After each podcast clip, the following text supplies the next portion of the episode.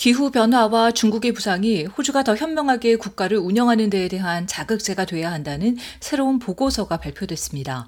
외교 및 국방 담화 부문의 싱크탱크인 아시아 태평양 개발이 작성한 이 보고서는 페니웡 외무장관과 야당의 외무 담당 대변인인 사이먼 버밍햄 상원의원에 의해 발간됐습니다.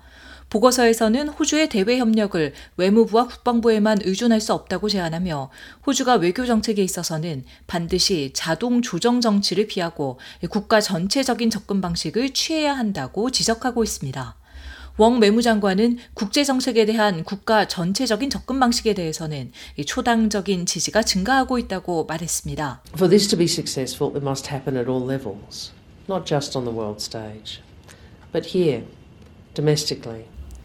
왕 외무장관은 이것이 성공하기 위해서는 국제 무대에서뿐 아니라 국내적으로는 의회에서, 지역사회에서, 사업체 이사회와 학교 등 모든 레벨에서 지지가 이뤄져야 한다라고 언급했습니다.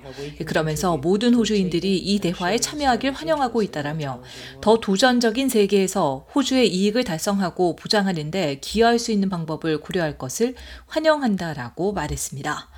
아시아 태평양 개발, 외교 및 국방 담화가 작성한 이 보고서는 93개 기관, 113명의 개인과 협의한 결과입니다.